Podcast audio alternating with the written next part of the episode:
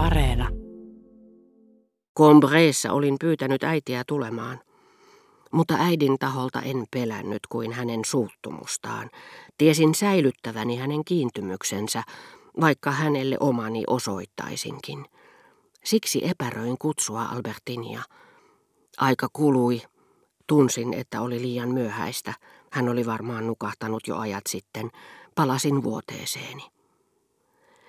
Seuraavana aamuna heti herättyäni, koska kukaan ei tullut huoneeseeni ennen kuin olin soittanut, oli tilanne mikä tahansa, kutsuin Françoisin paikalle.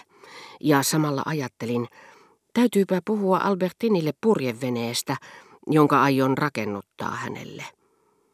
Ottaessani kirjeitäni kysyin Françoisilta katsomatta häneen, minulla olisi sanottavaa Albertin neidille, onko hän jo ylhäällä. On, hän heräsi aikaisin.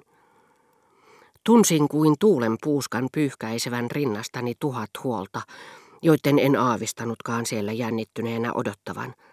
Sekasorto siellä oli niin suuri, että olin uupunut kuin myrskyssä ikään. Vai niin, mutta missä hän on tällä hetkellä? Huoneessaan varmaan. Sepä hyvä, sitenpä hän tapaan hänet tuonnempana. Hengitin taas. Kiihkoni tyyntyi. Albertin oli talossa. Minusta oli miltei yhden tekevää, että hän oli siellä. Eikö muuten ollut mieletöntä olettaakin, että hän voisi olla muuallakin? Vaivuin uudelleen uneen, mutta vaikka tiesinkin, ettei hän jättäisi minua, nukuin huonosti ja se johtui yksinomaan hänestä.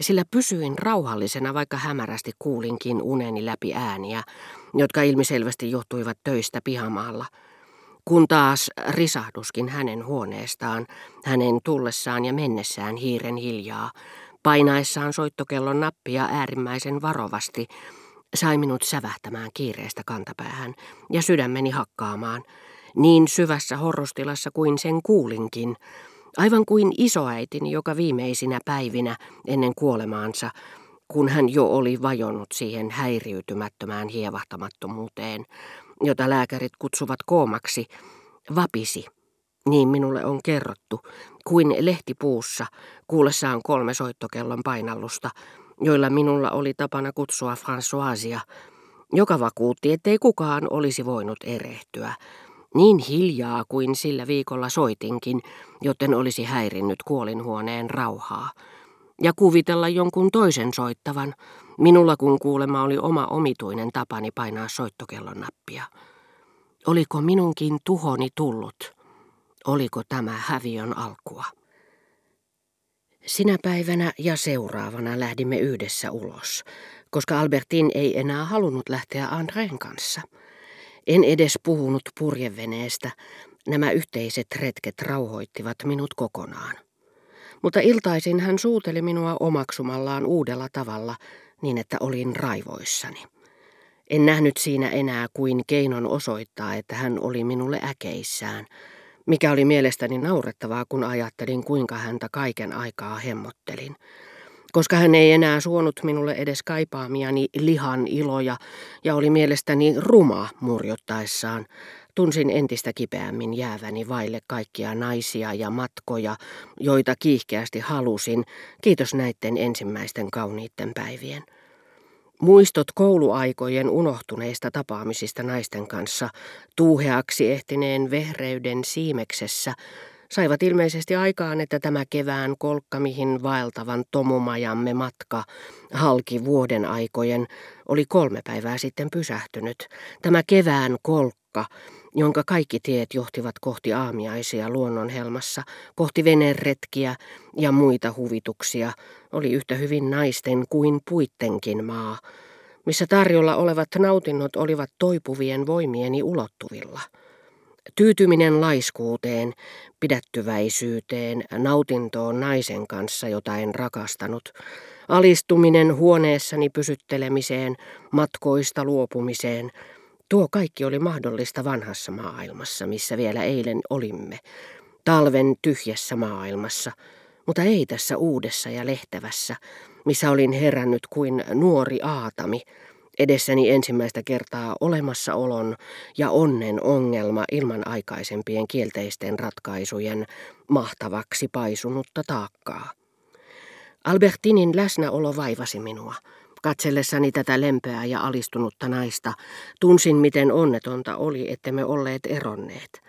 Halusin lähteä Venetsiaan ja sitä ennen Louvren venetsialaisia tauluja katsomaan, ja sitten Luxemburgin museoon, jolle Germantin ruhtinatar, kuten juuri olin saanut kuulla, oli myynyt kaksi Elstirin maalausta, Tanssin ilot ja Äksän perhe, joita niin suuresti olin ihailut Germantin herttuattaren luona.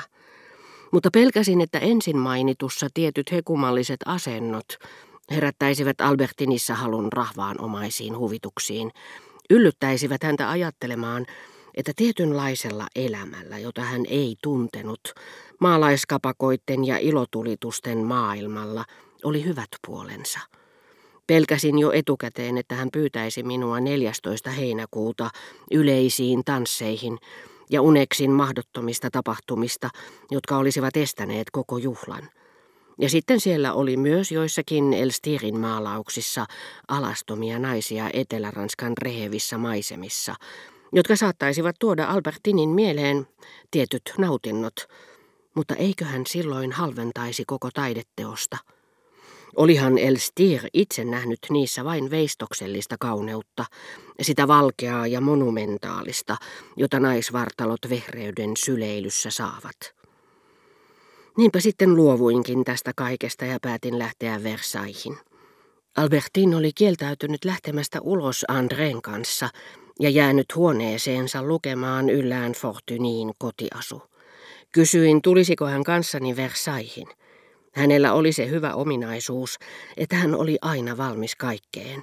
Ehkä siksi, että hänellä ennen oli tapana elää puolittain toisten luona, ja kahdessa minuutissa niin kuin silloin, kun hän päätti tulla kanssamme Pariisiin. Voin tulla vaikka näissä vaatteissa, ellemme astu autosta ulos.